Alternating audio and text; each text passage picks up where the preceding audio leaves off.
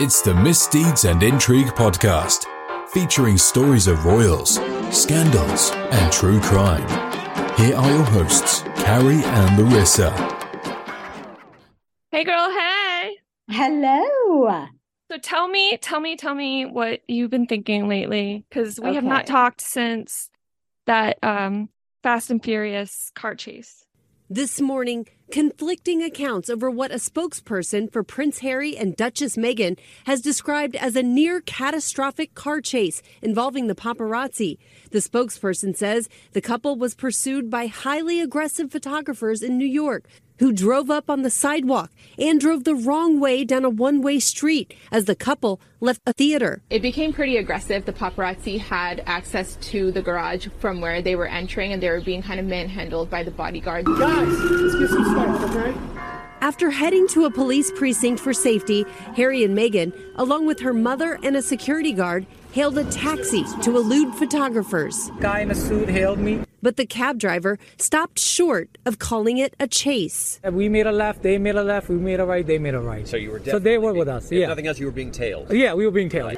New York's mayor also expressed skepticism about the chase lasting two hours, as the couple's spokesperson claimed. I would find it hard to believe that there was a two hour high speed chase. But if it's uh, 10 minutes, a 10 minute chase is extremely dangerous. But the mayor did call the paparazzi reckless and irresponsible, connecting the episode to the crash that killed Harry's mother, Princess Diana, who at the time was being chased by the paparazzi. This all happening Tuesday night after the couple attended a ceremony honoring Meghan, and one day after a man was reportedly arrested outside the couple's home in California, apparently caught by private security lurking on their property. Prince Harry has been outspoken about the security of his family and has pointed to similarities between his wife's treatment and the treatment of his mother. While it's easy to say, well, it's far fetched to imagine the worst case scenario happening. That is exactly what did happen to Princess Diana. You can completely understand where Harry being scared, being scared of things like history repeating themselves, comes from in a situation like that. The NYPD says the event did not even register as an incident with them until the couple released that statement. As for that taxi ride the couple took, the driver says the fare was $17. They paid him 50, which is a $33 tip. It's been it's been ages and welcome to Misdeeds and Intrigue podcast. I am Larissa and my fabulous host Carrie is dying to hear my insight. I Um, am, and you have to mm. you have to tell people why because Okay. what your background is, what you worked on. So, um as we know this week there was a car chase in New York with um Meghan Harry and the paparazzi. And there's varying stories and varying degrees of truth as to how this car chase happened, um, what happened, how it ended, who was involved. Uh, it, when the first when the news first came out, it was like catastrophic car chase, and then it kind of got drugged down a level by the police force to saying, you know, it was it was complicated, it was confusing. It's we don't know what it was. It's the bottom line, right? Do we? Yeah, no, no, I I know Harry does because I think he videoed it the whole thing. I think it was definitely a lot of paparazzi following their car, but Yeah. chasing, I don't know where you could find that much open real estate of road in No. Manhattan on a weekend night. That's crazy. That and I heard that the that the well, first of all, there was an off-duty policeman on the force Mhm. or a part of their staff, so he would have known what to do to shut things down or Mhm. contact police to intercede. And secondly, like you said, the traffic, I've never been able to I mean, you can't even get ambulances through. You can't even go a block. No, and they were At- they were also baiting a lot of them, and they were Mm. saying that Harry on the uh, Hollywood Raw, who are paparazzis themselves, they were that Harry was like laughing and taping the whole thing, which I'm sure is probably season two. But Mm-hmm. on the other hand, I don't think it's fair of them to be like, well, if they had just stayed at a hotel and didn't want to stay at somebody's Mhm. house, or I don't think that's fair either. I think, or that the people were complaining, well, why didn't they let them get the shots? Why did they go through the Hertz rent a car? Probably Mhm. because there wasn't a red carpet out front. And so they didn't want to go. Mhm. I was kind of shocked that they used a cab. Why didn't they use a car Yeah. service, which was shocking to me. Well, they started they started in their hired cars, right? And then the hat police chase happened. Then they went to the police station, and then from the police station they got in the cab. So why weren't the hired cars still available? I'm really confused as the whole that whole thing. I just don't think it's fair that the people were attacking where they were staying. I'm like, that's their Yeah. business. They should have Yeah. just been left alone at some point. Who cares if it, they could be staying in the subway? Who cares? But that very day, though, is when Harry's, I think, high court or whatever their court system is, that's when his request was denied for paying for or allowing him to pay for a security in London. So it's mm-hmm. awful odd that that would happen the very same day or within a 24 hour period of that ruling. Oh, That is very interesting. Yeah, it's And in a very the- short time frame. Well, security has always been a hugely contentious issue for Prince Harry ever since he left his role as a senior working royal. He's not entitled to security or automatic police protection when he or his family are in the UK. He was challenging that decision, and this case was in particular about the decision not to let him pay for his own protection. Now, Harry's lawyers had argued that this question about whether or not he could pay for it had not been taken correctly. He said that it had been taken by Which is this executive committee for the protection of royalty and VIPs, and it should have been taken, his lawyers claim, by the Home Office instead. They'd argued that under the Police Act of 1996, there was provision for private individuals to be able to pay for their own policing. However, when this preliminary hearing was heard at the High Court, um, the Met Office made it very clear they thought this would be unjust, that you should have wealthy individuals able to pay for their own policing, that it was not a fair decision, not a fair situation, and it wasn't right that the richer people, uh, richer people should be able to play for policing this way. Harry has lost this uh, appeal. This, uh, he was ch- wanting a, a judicial review into the decision. He has lost that bid today. This is just one of a couple of cases he has about this decision regarding his security. He's also challenging how that original decision was taken. And don't forget, we've also got the phone hacking cases underway as well at the High Court as well. The most important, the most prominent of those is this full trial at the moment against Mirror Group newspapers. But the breaking news today is that Harry has lost one of his bids about the security situations. He will not be able to challenge this decision taken that he cannot um, pay for his own uh, policing. Getting the catastrophic word out there for that is probably because just it so was just when I heard the headlines, it just struck me as weird. uh, Instead of just saying they were involved in a car chase or some some sort of chase, the word catastrophic, I would only use that, and you've only seen that used when it actually ends up catastrophic. Like if there is an accident or a I'm death. so tired of the weird comparisons to Diana, though. How he Mhm. wanted her to walk through the minefield, like, or now with comparing with this and all that, and like the constant outfit comparisons and all these things. It's like literally, I would not want to wear like Anything. the colonel's mom's shit to be compared to like it's a weird dynamic. It starts getting into a really weird kink or fetish when there's these constant comparisons. the colonel's mom shit. like it's just weird. I mean, I like I, we both love a good shawl. Like I would take a shawl, but I'm saying like I'm not gonna put on her nightgown at night and be like, "Let me role play I'm your mom." Like I don't. wear her jewelry. Yeah. We both love a good shawl. Uh, and that brings me to the death of Princess Diana. On Saturday, the 6th of September 1997, at 12 noon precisely, Britain fell silent.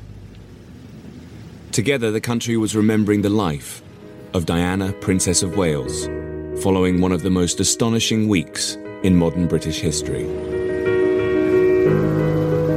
The death of Diana was the, one of the greatest stories of you know, the second half of the 20th century. It was a story that galvanized the world.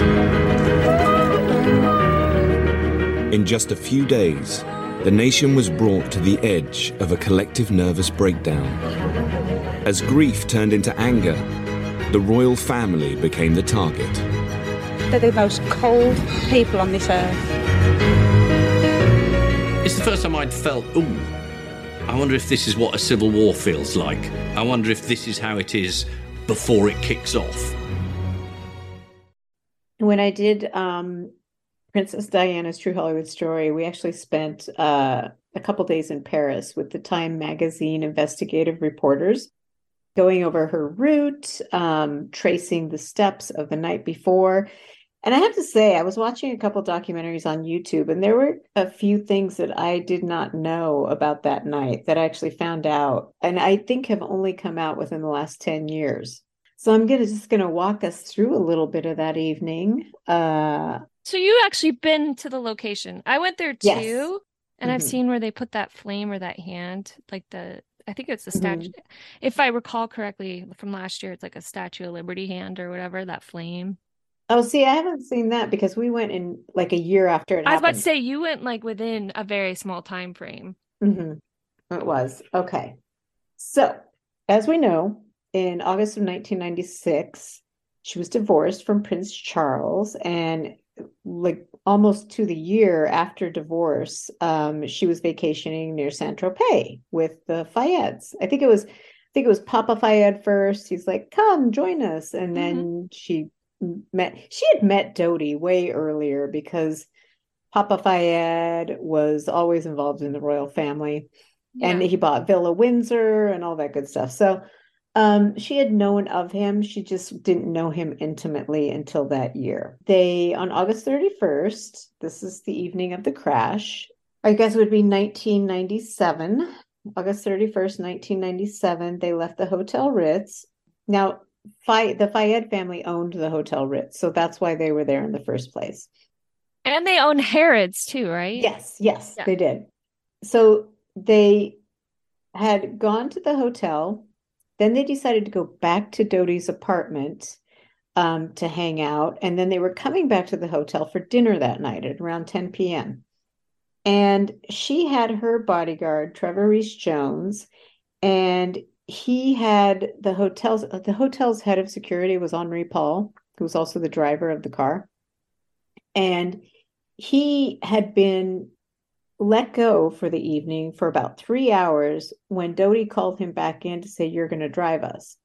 Now, the one thing I noticed, you know, about the pictures, and even back then, I thought that Henri Paul looked pretty gacked out of his mind. I mean, I hate to say that, God rest his soul, but uh, we don't know what he was doing in that three hours that he was less, left off of work because he was assuming that he was done for the night. Oh, though- that makes more sense. hmm They, I don't think he thought he was coming back. And when he did come back, he had some anais, he had some alcoholic beverages, but they said he was three times over the legal limit for France, which has got to be like 20 times over I was about to say that's got to be like insane. hmm So they said he was three times over the le- legal limit. In, in this other documentary I was watching, Real Royalty, you're going to take this down. Real Royalty, what really happened on the night of. You can take some quotes from this. They go minute by minute. Uh, the interesting thing that they say when he came back, when he was called back into the hotel, he went out, talked to the paparazzi, came back, bent down to tie his shoes. It worked two ways he tied his shoes independently where i guess you could say if he was drunk he would fall over Yeah. or something like that. Um, but it took him 45 seconds to tie his shoes. It's all on the they have the cct footage of it. They have a lot of cct footage Seen the elevator, right?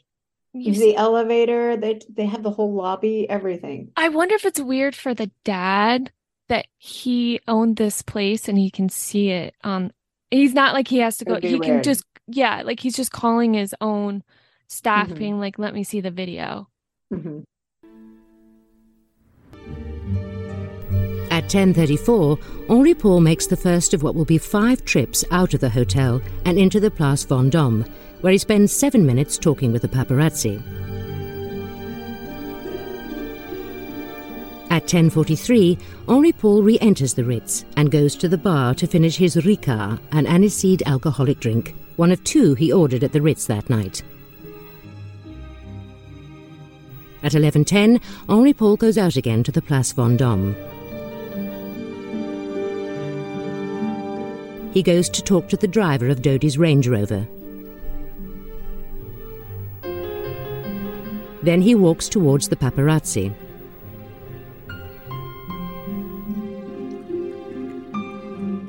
Some people begin to gather round him. Two minutes later, he's back in the hotel.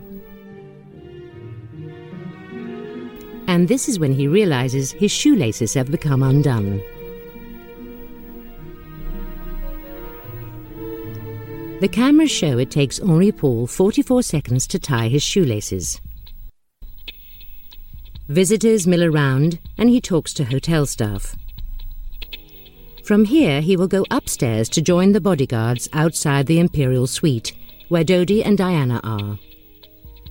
I must admit, I was extremely surprised when I saw the bodyguards, Wingfield and, and Rees-Jones, sitting outside the Imperial Suite. And I was surprised at the, the amount of activity in the anteroom outside the suite.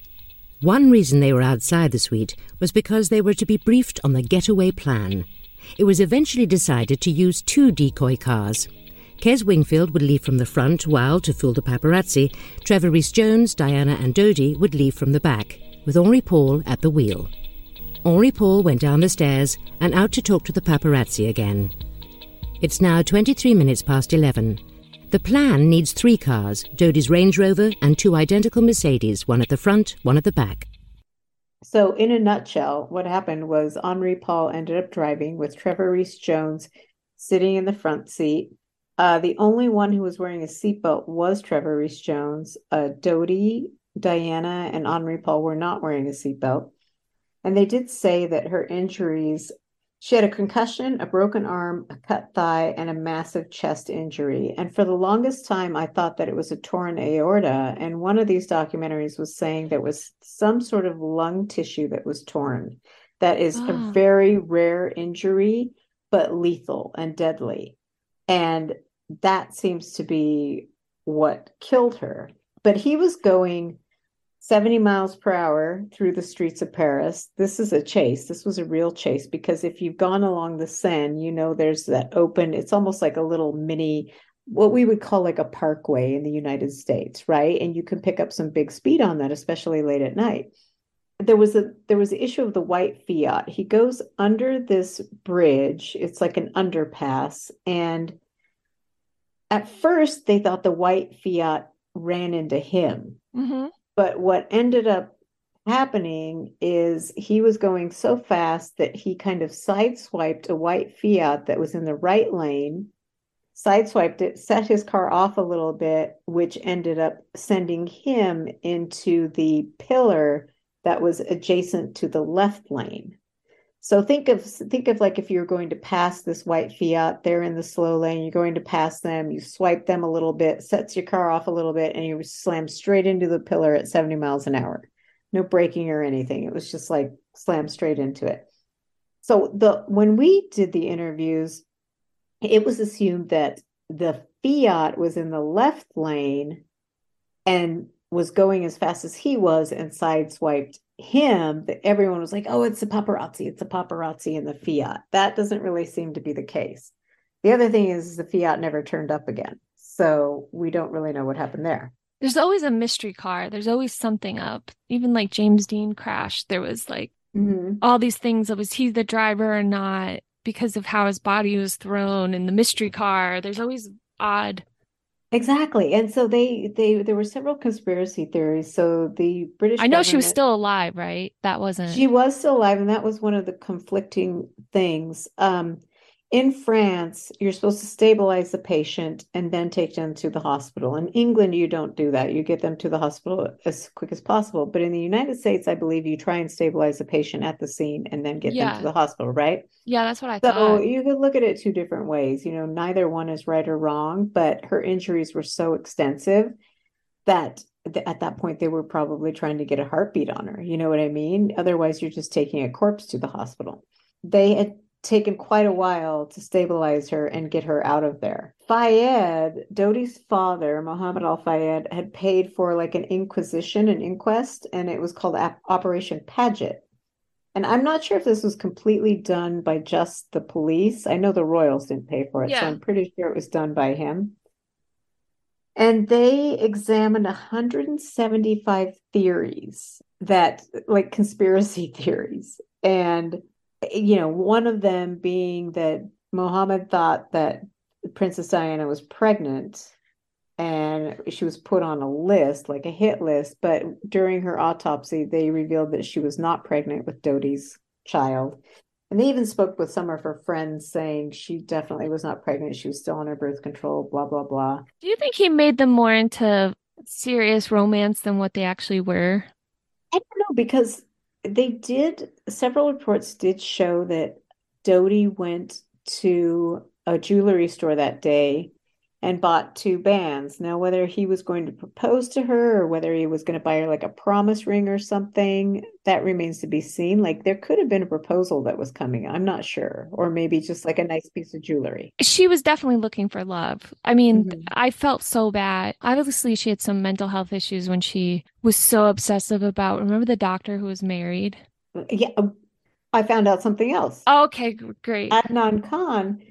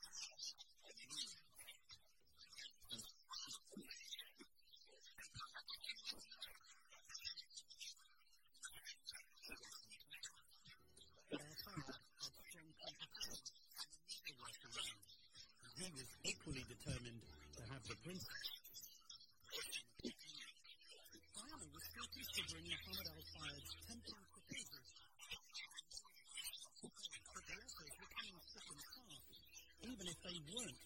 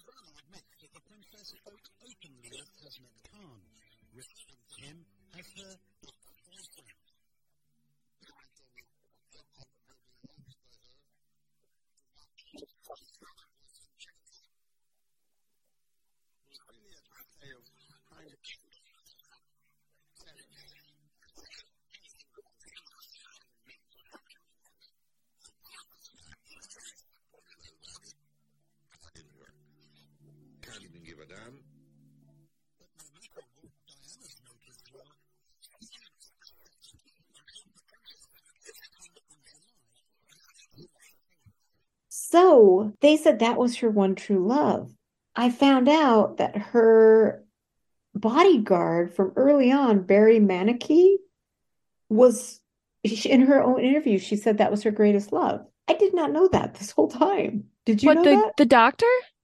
No, the bodyguard. There was a bodyguard, Barry Mannakee, that was with Yeah, he got moved. Charles Yeah. got him reassigned. She said in an interview that was her greatest love. But she definitely didn't go for pasty white men, white British men. Well, Barry Mannakee was. Oh, oh, the really? bodyguard, yeah. Was he a ginger like um No, he had dark hair, but he had like a receding hairline. She's there was a letter that one of her butlers got um, that she wrote before her death. She says, "This particular phase in my life is most dangerous." Um, redacted. She redacted the name. Um, is planning an accident in my car, brake failure, and serious head injury in order to in order to clear the path for uh, Charles to marry. So we don't know why she wrote that letter letter. We didn't know what she was expecting. I don't know who redacted is. I don't think it's Charles. It's just interesting that she wrote this letter. Yeah. Um, now Peter Settelen, this is the funny thing. We interviewed Peter Settelen for the documentary at the time he would not let us listen to any of his tapes. Mhm. But on those tapes, that was her speech coach at the time. On those tapes was where she said that the greatest love of her life was her bodyguard, Barry Mannakee. So weird. I feel like we were cheated. I feel like we had to spend the afternoon. I feel like Dodi or his dad kind of made it into more than maybe what it was, but who Mm-hmm. knows? I would have liked to have seen her in love openly and not and like to prosper after Charles Mm-hmm. because I feel like in a way she walked in on somebody else's relationship. Even Yeah. if she was immature and and they said like he couldn't handle her and all that, Mm-hmm. But I don't think his heart ever w- I mean, and they said that Charles tried and all that and he didn't step out until you know, until she did and blah blah, but I don't think his heart ever truly was in it. I don't think it was open. y- No, you I don't think so either. He just was like it was something he had to do. It's really do. tragic. The other thing is, is that on the inquest, they had like kind of a trial or or something of that sort, and I guess three coroners resigned. Oh, They really? the, Why is that? it was the four, I don't know, just three coroners. One was like, this is out of my depth, and the other two have no idea. They just resigned, so they had to take the fourth coroner. I thought that was a little strange. I think I think it was an unfortunate accident. Some of them say Henri Paul was in on it and he got paid a lot of money, but why would you pay a debt? Why would you even you wouldn't do that if you if there was any chance that you would die in an accident, why would you take money Yeah. for it? So I don't think that one is true. I think he did have too much to drink and I think he accidentally hit I think it was an accident, quite frankly. I don't I mean, I don't know. What do you think? Oh, I think it was an accident. I don't think she was on a hit list or anything. I think that it was just getting so insane, the chaos around her. And I think once they step out, and I know that she would tip them off too, but I think once you step out off of British soil, there's like no rules. Like they printed Kate Middleton's topless photos Yeah. from her honeymoon in France. You know, they don't have some of the same where in in Great Britain you have certain press that are vetted. You know, there's the royal family literally has relationships with the press. You know, other than I'm talking about the dirty newspapers, Yeah. like um when they were hacking into the voicemails and stuff. I'm talking about the ones that are not like they have warrants like businesses do over there, but they get the they're on like the right list and they're allowed to go on the tours with them and you know all that and they go have a pint at the pub with them after. Mhm. I do think it was just like a combination of like too much Yeah. speed, drinking, the adrenaline of this speed chase and A high speed chase is never a good idea. I suggest a low speed chase. I just think it was handled the wrong. I know that they wanted to get away from the paparazzi, but the problem is, is when you've got it looked to be around 10 to 12 paparazzi out there. When you've got that many, you can send people out all over the place. And, you know, I, I just think it was dangerous from the get-go to try and outrun them. Same as if you're in in Manhattan, just okay, drive your speed, you would drive the flow of traffic. They're going to be surrounding the car. You're in the car. You're not opening the windows. I mean, I know it's annoying to have someone be taking your picture the whole time, but that just seems to be the safest. They probably didn't want them to know where they were going either. Well, that's my thing about Harry and Meghan. Like I I think some of it was baited. I think that they had every right to go through Hertz rent a car. I think they had every right not to want people to know where they're staying or whatever for security. So Mhm. maybe after the first few minutes of not catching your shot, they should have departed. On the other hand, there was an off-duty policeman there. I think there was also they were baiting, and it's proven they were baiting the the crowds. They were baiting the paparazzi. I think part of it they were kind of setting them up, wanting to show how chaotic it is, like to kind of prove their point. Mhm. Um, the especially the irony of Harry with his court case that week. What they do to bait them? What they what were they doing? Oh, they were just like making remarks to them, trying to like kind of get them agitated, getting it Mm, ramp up the mhm. situation. Pictures of them are worth money. And yeah, she's tipped off. I mean, most celebs have tipped off the press at some point or Yeah. paparazzi, but photos are not like what it was during Diana's time. Right. Time where No, not everybody had a camera phone. Because someone could just snap it. The other thing I think is uh, way different is Diana was not, Meghan was at a an official engagement where she was accepting an award, so everyone Yeah. knew where she was. Diana, of course, was coming from back from vacation. She was not there on any formal business. No. They truly were stalking them. Yeah. I think be able to get restraining orders in those cases. Yeah. And I definitely think, don't get me wrong, when I was younger, I used to like looking at the Inquirer and the Star, like the kids' photos and stuff. Mhm. But now I think that those should be completely off limit. I I think in France they can't print the photos of the children and they have to blur their faces. Mhm. It was almost becoming like this alpha contest between the paparazzi and Harry and Meghan and Mhm. their documentary docudrama thing was them filming themselves. So Well, they they make a point, I hope that's not what it was about. but it's just so weird how they like he says in the documentary, we wanted to get away from the press and the paparazzi and we wanted to lead private lives, but their lives are anything but private now. Mhm. With, you know, the book, the Netflix series, it's almost like you're sending two messages to the press. You're sending the message of we're open to press because we're doing our own things and we've got stuff coming out, but we don't want the press and the paparazzi because we're trying to live private lives. So Yeah. which is it? Like I, I think that's a confusing message to pre general press, you know, not even the paparazzi. I think that's a confusing message to just general press. It is. And you can only control your image to a point. I get they're like, well, we want to do it on our terms, but nobody gets to do it on their terms in this day and No. age.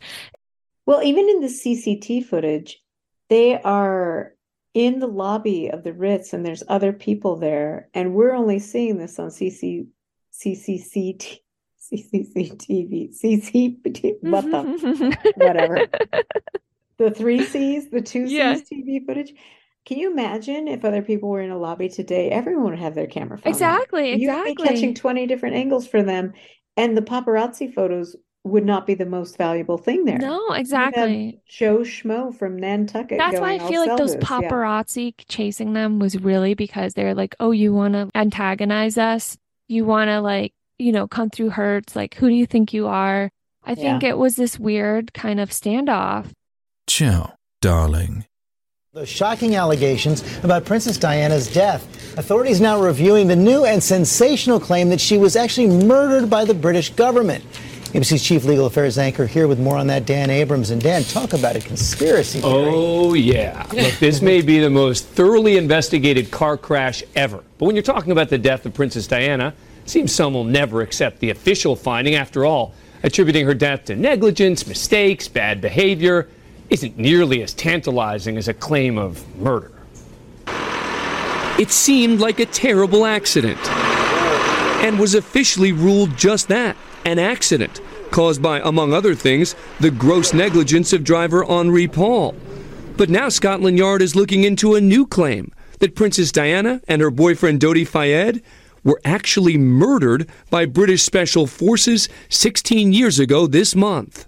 Whenever you bring in stories about special forces personnel, then then uh, immediately you've got the prospect of a, of a red hot story. The allegation came in the form of a letter during a court martial of Sergeant Danny Nightingale, a British Special Air Service sniper convicted of illegal gun possession. The letter alleged that a fellow Special Ops soldier told his wife their unit orchestrated the princess's death and cover up. They had a team of people over there on motorbikes uh, designing, planning the whole operation, waiting with cars, etc. So the car would be driven down at speed, driven by motorbikes to get them at high speed, driven into the tunnel, and the strobe light then would be used to disorientate ordinary Paul so he'd lose control of the car. A new book said to be published next week by author Alan Power also claims the British government had Diana killed because they saw her as a threat. The security services and the monarchy, the establishment realised there's a big danger looming. Power alleges the princess was pregnant and planning on marrying Fayed and possibly preparing to leak embarrassing information about the prince. The problem? In 2008, after six months of reviewing every piece of evidence during a formal inquest into Diana's death, no evidence was found that she was pregnant or engaged or, of course, murdered. There was no conspiracy to murder any occupants of that car. Buckingham Palace has not commented on the allegations, and Scotland Yard is choosing its words carefully, saying that this is not a reinvestigation, but that they are just scoping the new allegation. Now, let's be clear. This accusatory letter came from the estranged parents of the wife of a former intelligence operative. Talk about hearsay upon hearsay upon hearsay. But when it comes out just as a new book, saying the same thing emerges, Scotland Yard has to at least look into it, and it's just too good for us not to discuss. I, I guess, but can you imagine the kind of conspiracy this would have had Oh, to I mean, be the number of all of people who would have had to be involved and to have not said anything for all this time uh, is is absurd. But what is Scotland Yard really doing? As you say, they're not calling it an investigation. They're saying they're just going to look at the scope of all this. What do they do? Well, publicly and privately, they're doing two different things. Publicly, they're, have to say, look, we are going to examine this. They're being very careful about what they say. Privately, I'm sure that they are rolling their eyes and saying, uh, another one of these. And we got at some point they say we looked at it. Yeah, we, we, we got to deal with this, but at least they can say that this was looked into without using the word reinvestigating.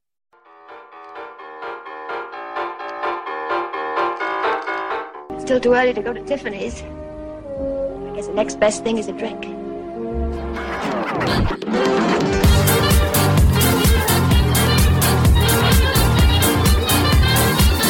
I will never be the woman with the perfect hair who can wear white and not spill on it.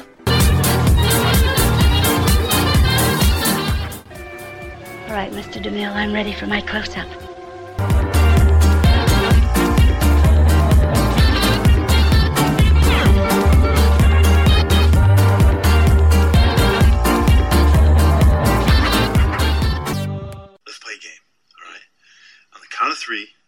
favorite dinosaur. Don't even think about it. Just name it. Ready? One, two, three. Hey, it's me again, and you thought you probably had enough of my voice by now. Just a quick reminder to find us and follow us on Instagram, Twitter, and Facebook at Miss Intrigue Pod.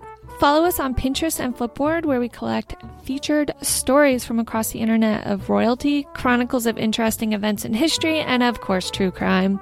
Lastly, check out our YouTube channel because everyone has one, right? That features playlist of documentaries and other related segments from our podcast topics. And if you want to hit us up, check out Miss Deeds and Intrigue podcast.com. But we don't have a complaints department, just to give you a little heads up.